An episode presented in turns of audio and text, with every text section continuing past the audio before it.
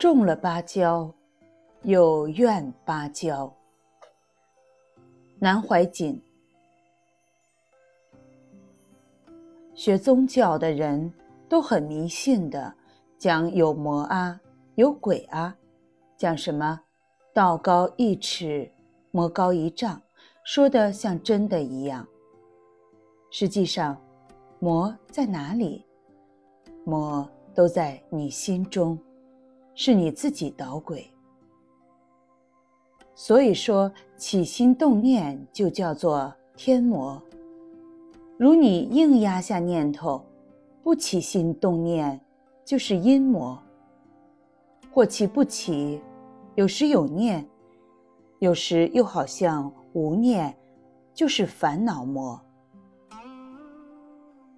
什么是或起不起？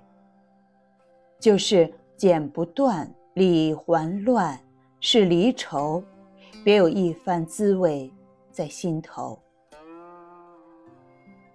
清代有个文人叫蒋坦，有天听见雨打芭蕉，心绪凄迷，就在花园的芭蕉叶上写了一个句子：“是谁多事种芭蕉，早也萧萧，晚也萧萧。”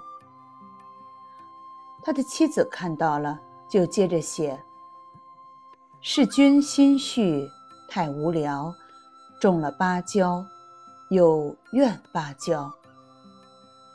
其实，不管出家的、在家的，人生境界都是种了芭蕉，又怨芭蕉。所以说，一切都是自找的。《西游记》中描写孙悟空头上被观世音菩萨竖了个金箍。最怕唐僧念紧箍咒，一念咒，孙悟空就头痛，只好听话。最后到了西天，唐僧也取到了经。孙悟空一想，头上的金箍还没取下，就跑去找如来佛，请佛祖帮他取下来。佛祖就笑了，问他：“猴子。”是谁给你戴上这个金箍的？孙悟空答：“是观音菩萨。”佛要他摸摸自己头上是否还有金箍。孙悟空一摸，真的，本来就没有戴上。这就是种了芭蕉，有怨芭蕉。孙悟空因此大悟。猴子就成佛了。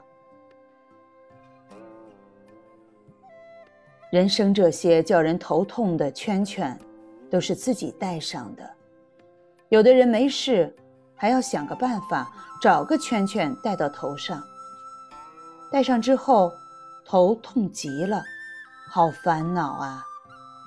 然后想尽办法把这圈圈脱掉，还告诉别人。自己本事多大，能脱掉这个圈圈？脱掉不到三天，头不痛了，人就不舒服了，又找来一个圈圈套到头上。讲回到降魔，哪里有魔？你以为打坐时看到的可怕的鬼就是魔吗？那些魔都不可怕，就算那个魔要吃你。你被他吃下肚，两手一抠，不就能抠个窟窿出来了吗？孙悟空最惯用这个办法，被吃下去，一捅就出来了。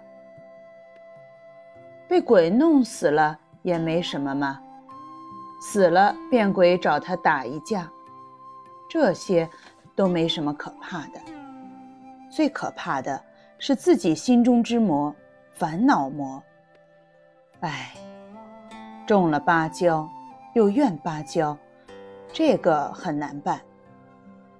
所以维摩诘居士说：“降魔是道场。什么是真降魔？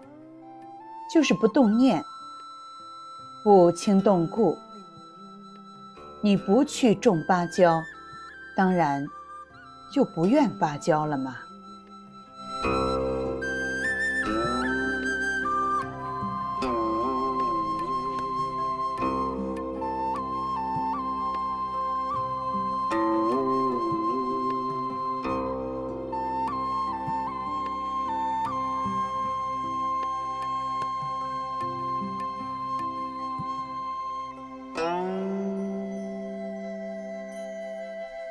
Oh. you.